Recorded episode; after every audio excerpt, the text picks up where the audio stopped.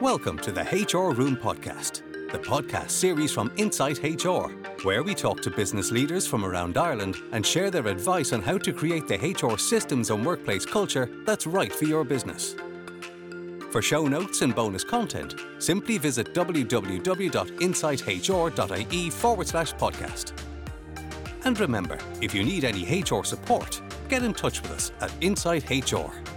Whether it's conducting a complex workplace investigation, filling a gap by providing you with a virtual or on site HR resource, or providing advice via our HR support line, we'll help you resolve whatever human resources challenge your business is facing.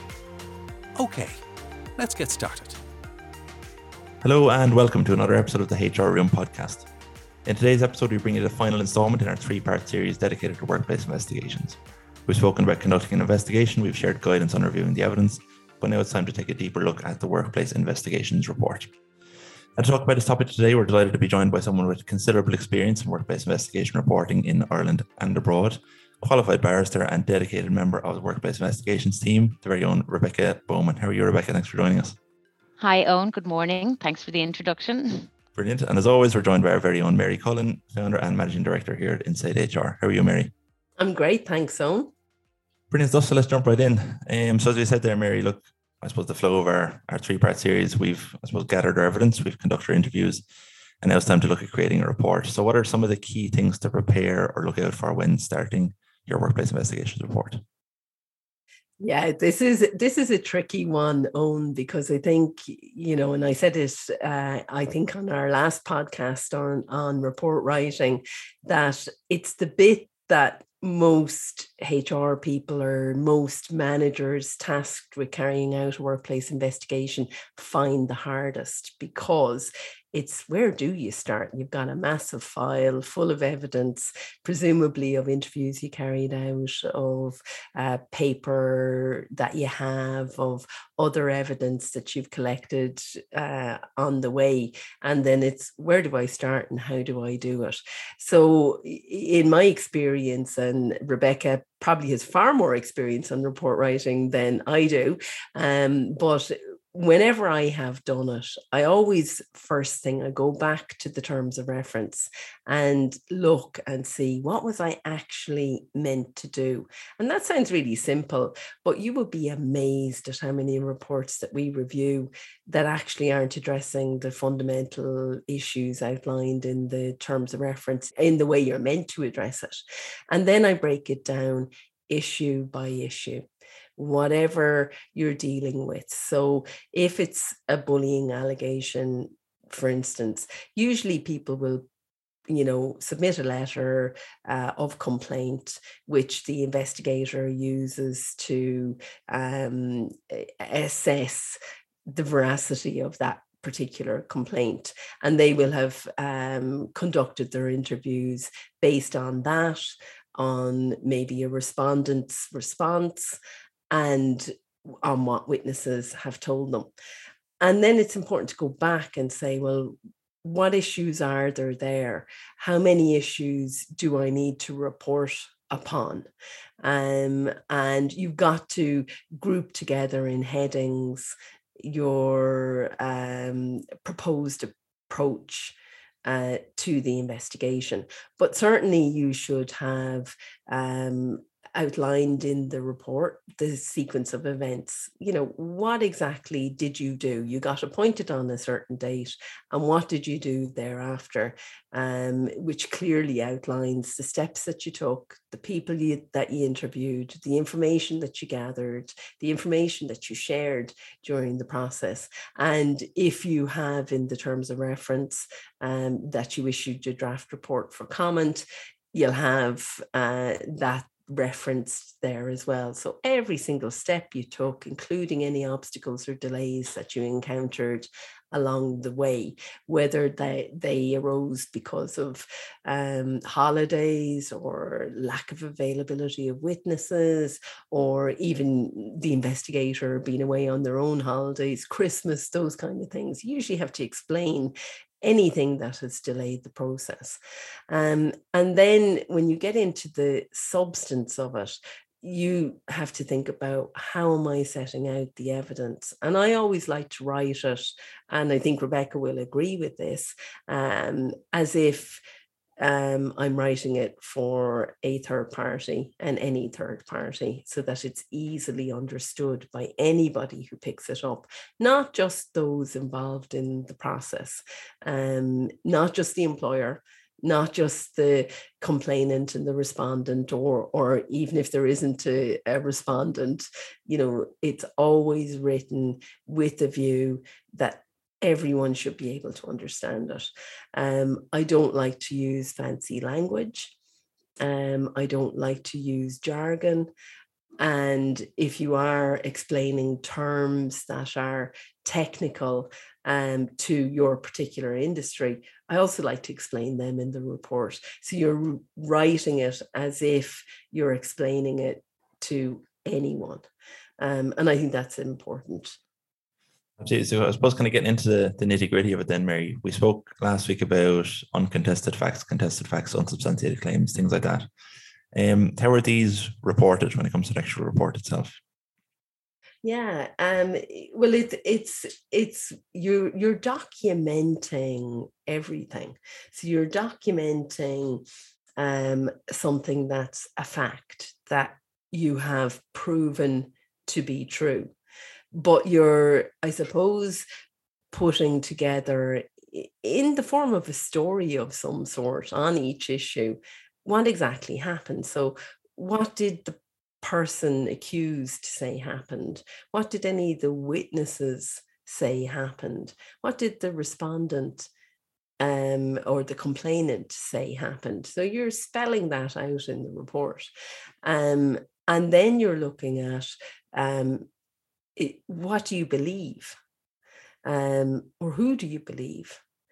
And the sometimes facts are just simply facts. You you can um, very simply say that a fact that people are on a call or in a room or stood together or interacted in some way or attended a party or uh, were involved in having a photograph taken or whatever whatever that is there are always facts that um, are uncontested that you have people able to back up and verify that's that something happened. Now the the words that were spoken um, the tone in which words were spoken, the body language, and the maybe attitude of someone.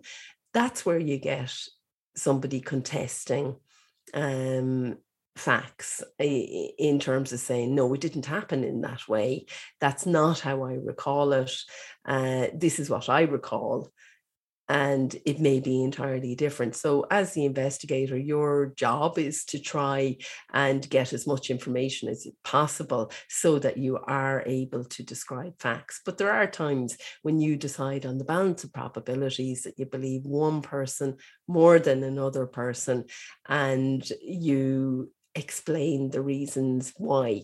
It's not good enough just to say, you know, I believe Owen more than Rebecca without explaining the logic of that decision. If I'm going to say that I believe one person over another, um, you need evidence to back that up. Uh, you might be saying something like, um, you know, Rebecca's recollection of events became foggy, um, or she was vague, or she couldn't recall where she stood, who else was in the room, um, her version of, of events versus other people's version of events differ significantly and therefore you believe one person over another. But you've got to look at each issue as it arises and be very clear uh, how you're coming to your conclusions um, and the contested facts tend to be those around things that aren't simple that are more complex and involving the feelings of another person and Rebecca, then I suppose uh, structure again, I suppose is another key thing. Is there typically, I suppose, a kind of a summary conclusion kind of thing in workplace investigations reports? And if so, what should be laid out in this. And I suppose it has to be probably objective as well. That's the key thing as well, isn't it?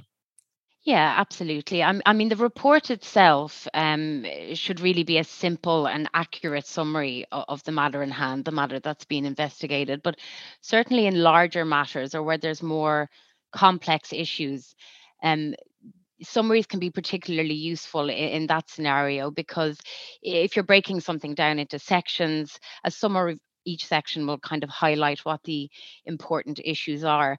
But um, certainly, in terms of length of a report, it would always be preferable, in my view, to keep it as short and as summarized as possible. Um, but there are always those complex matters which which will take up more time. Um, certainly, in, in, in terms of reaching a conclusion, it's I suppose where all your analysis of the matter is happening, and it's a very important part of the document.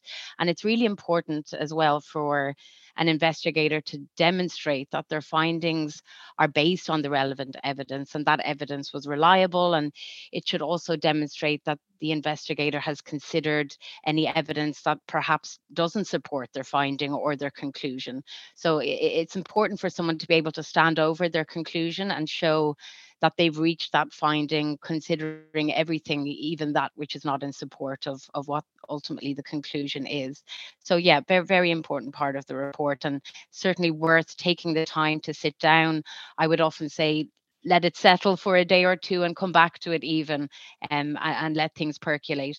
It's certainly you know if if there's any doubt um about what is in the report, it should be taken out. You need to be able to stand over it. So nothing should be in there that can't be supported by the facts. And if there was to be a, a, factual error, it could really discredit the entire report. So I would really recommend taking the time um, to be happy with your conclusion and, and being proud to stand over that. Definitely, I think it's, it's something Mary alluded to as well, Rebecca. It's I suppose when you want to be objective, but you want to tell the full story and all this kind of thing. I suppose language and structure are probably two quite important things, aren't they? You want you don't want to get too bogged down by terms. You want to keep it simplistic, but you want to tell it accurately. So I suppose language and structure probably could be the two leading things, really.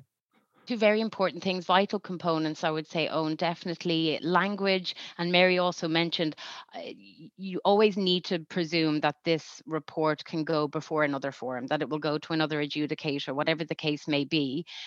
Um, so the language really needs to be clear and concise. It needs to be easy to understand. Um, I would always veer away from the use of acronyms or initials. I don't think that it's easy for a reader to keep up with that kind of um, trying to remember who witness A and B is, etc. So keep sentences short. Um, I would say always put yourself in the reader's shoes. And does this make sense to me?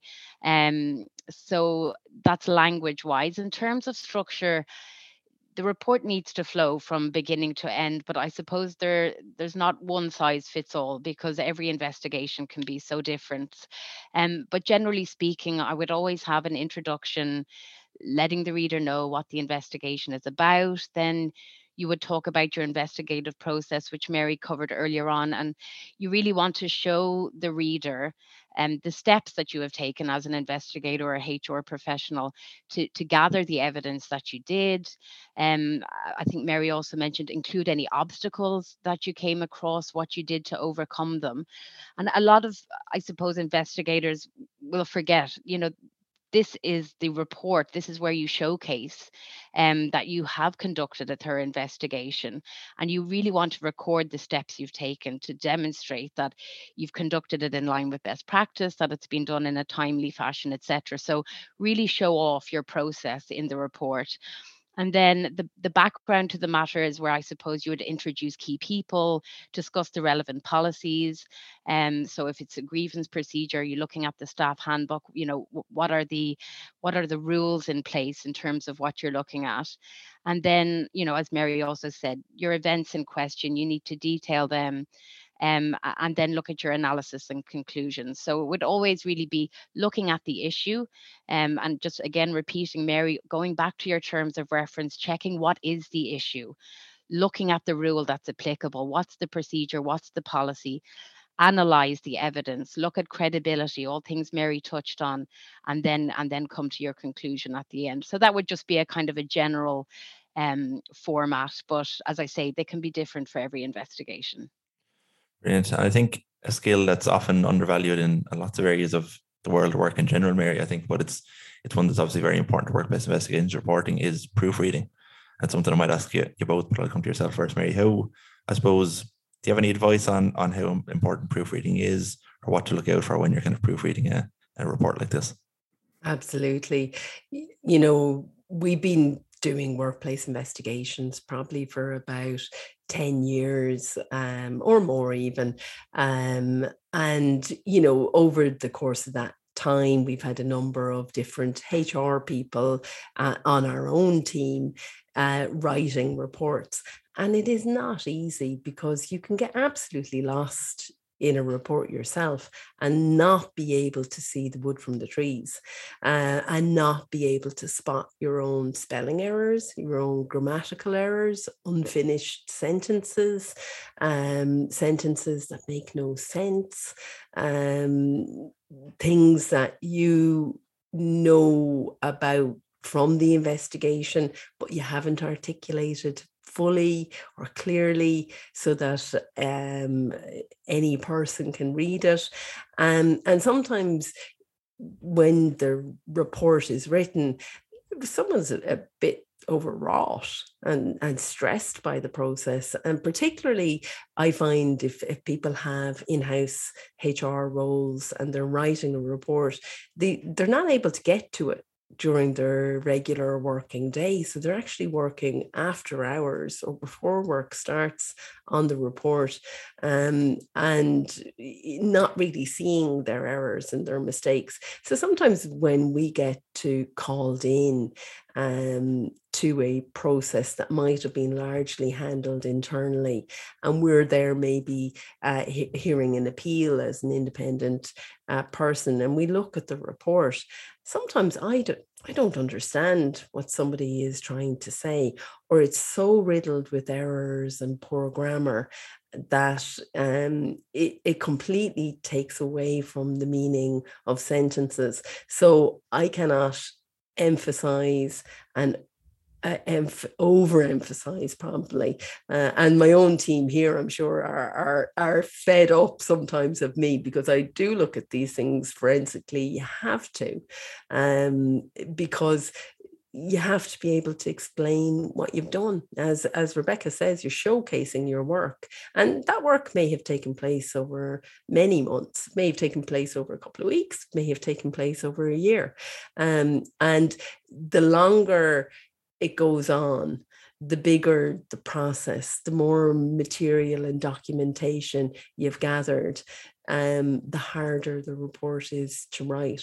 So I do believe you need a second pair of eyes on every report, um, just to ensure that it makes sense. That's not to say that that the person who writes the report isn't responsible for the report. They are, but you do need a second pair of eyes, somebody who can look at it um, and challenge even your findings. You know, do, does this make sense? I don't see how you've arrived at this finding given what I've just read in the report.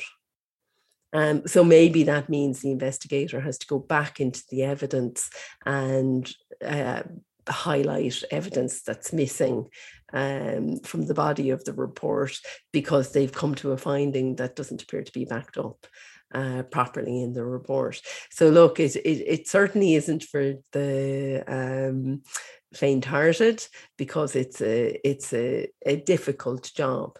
And in order to do it well you must be able to write well as a starting point. Um, you must be uh, able to articulate your points well on paper. Um, and you have to be pretty thorough about grammar and spelling. Yeah, I think you'd agree, Rebecca. Well, I suppose it's at the end of the day, you're presenting something that will be read by another person. So having that someone there to proofread, to really review it is it can't be understated, I suppose, can it? Absolutely. It's essential. As Mary said, if you're too close to something, um, you know, there's been times we're writing reports for weeks on end if it's a big matter. And really, the most simple mistakes are glaringly obvious to somebody else. So, certainly, and I thought something else Mary said too if a report is riddled with errors, grammatical, etc., it's so distracting for the reader. It really does take away from the entire process. So, get it right proofread multiple times, have a fresh set of eyes look at it, make sure the names and dates are correct, really basic stuff, but there's consistency as well. So if you're spelling numbers, make sure they're all spelled rather than in numerical form. Keep it the same throughout. And as I say, if you're in any doubt, um, if there's any factual errors, remove it um you know and and make sure it's fit for viewing um from yeah from an adjudicator in another forum, just always expect it to be of that high quality level that it needs to be. I think as well, you know, I often get asked about, you know, how should you describe people in a report? So in a report, you will be referring to numerous different people. So you'll be referring to, uh, you know, maybe the accused or the complainant, um, and you know, some people, like Rebecca said, use initials. So it could be EL for Owen Lines, it could be RB for Rebecca Bowman, it could be MC uh, for Mary Cullen. But if we have a Mara Kerwin involved there, we also have an MK, or we could have a Roger Boyle, and we've got an RB. And so you can see how confusing it can get not just for the person writing the report because i've often seen you know those initials uh, incorrectly used because the investigator themselves have got confused by whether it's an MC or an RB or an EL. Um, so I really don't like initials to describe the people. I think it's confusing. Um, and then the question becomes do you use formal language like Mr. Lines and Miss Bowman and Miss Cullen? Or do you uh, say Owen Lines, Mary Cullen and Rebecca Bowman? Um, and these are things that you'd be surprised at the inconsistency because we might be calling you Mr. Lines one minute and then moving to an EL and then moving to uh, an Owen Lines and the reader is confused. They don't know who you're talking about uh, at different sections of the report. So the consistency in deciding right at the start how are you going to describe the people in the report do you need a table to say who's who and what job title they have and um, if there are variations um, in job titles. So you'll often find in an investigation report, um, somebody might be called Patricia, but everybody you interview refers to that person as Trish. Uh, you need to be explaining somewhere in the report the difference so that there isn't confusion. Um, so these are really just simple tips that make a report flow so much better. And I mean, Rebecca writes beautifully, you know, she's probably one of the best writers we have uh, at Insight HR, um, along with you, Owen, of course, because you are also a beautiful writer. Um, but it makes such a difference to the simplicity of the language, to how easy it is to understand anything that Rebecca has written it's just really abundantly clear. And even though she's a brilliant writer, there will be errors in there because she needs somebody else to review it to make sure that there aren't spelling grammatical errors, that she's finished everything she was meant to have written, and it all makes sense. Definitely. I think I suppose my last question then I think I know the answer. I suppose in short, Mary, it's is this a one person job? What I really mean by that is if a HR person is tasked with a report or workplace investigations, uh, workplace investigation to themselves, it's something you really need to ask for support on, isn't it? Yeah. Look, it's not always possible. Let's be real. Um, the the resources aren't always there to do that. And in those cases, I would say to people, you've got to create space. So, you know, writing a report under massive pressure um, is going to be your enemy. Slow it down. Um, write carefully before you issue the report leave a day or two in between and go back and review the report before you issue it um, so that you pick up and catch some of your own mistakes. Um, I did hear someone once told me that you should read every sentence backwards. And I was like, my God, I don't think I could do that. That would take hours. But apparently that's a trick of, of uh, editors. But uh, again, I've never tried it um, simply because I've never had that much time available to me to do it. But again, it's, you know, what can you do to ensure it reads well? Um, and in the absence of having the support, you know, it, it really is about taking your time. In the ideal world, you know, if you're in a standalone role, it doesn't make a lot of sense for you to carry out the investigation and write the report because it, you will not have time during your working day. And how do I know this?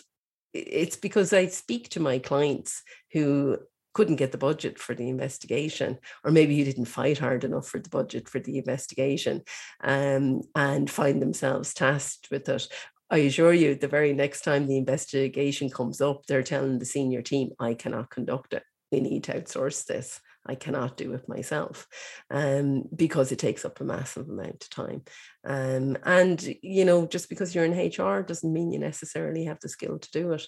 You know, if you're looking for someone who can write a report, you're looking for someone with a very high standard of English. Uh, you're looking for someone with the knowledge of employment law.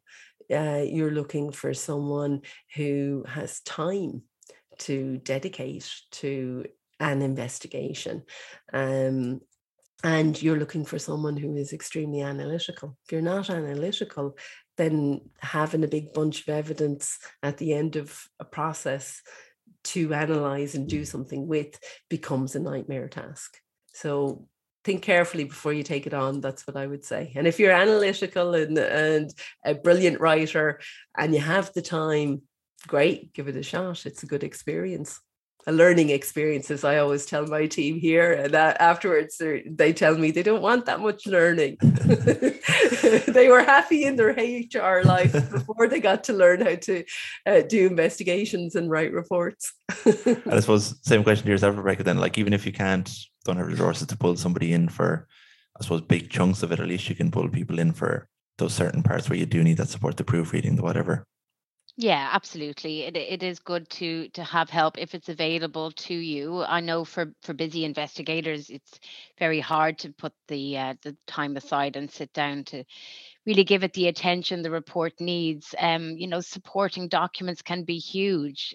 Um, it's it's it would be good to have administration support as well. Um, and with particularly tricky matters you know, it, it can take a number of people to get a great report over the line. I mean, the good thing at Insight Insight HR is that we've got a great team now, and where we all contribute in our own way to the final product. And um, you know it's for anyone who's a one man or a one woman show i think it's very important for them to maybe keep contemporaneous notes and um, so that when they do come to sit down to it it's, it's not such a mammoth task but um, certainly it, it, it does help to have a team behind something that we can all be proud to stand over.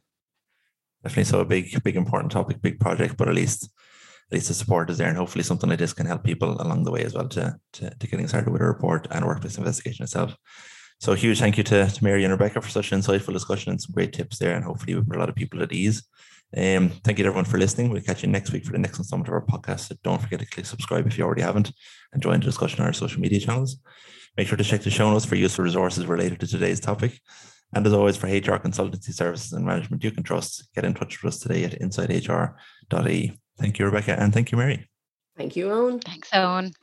Thanks for joining us today on the HR Room podcast, the podcast series from Insight HR that helps you create the human resources systems and workplace culture that's right for your business. For show notes and bonus content, go to www.insighthr.ie forward slash podcast. That's www.insighthr.ie forward slash podcast. We'd love it if you subscribe, like, and share the show with any friends and colleagues who are looking for fresh ideas on how to create the ideal workplace for their business. And remember, if you need any HR support, get in touch with us at Insight HR. Whether it's conducting a complex workplace investigation, filling a gap by providing you with a virtual or an on site HR resource, or providing advice via our HR support line, we'll help you resolve whatever human resources challenge your business is facing. Thanks, and see you soon.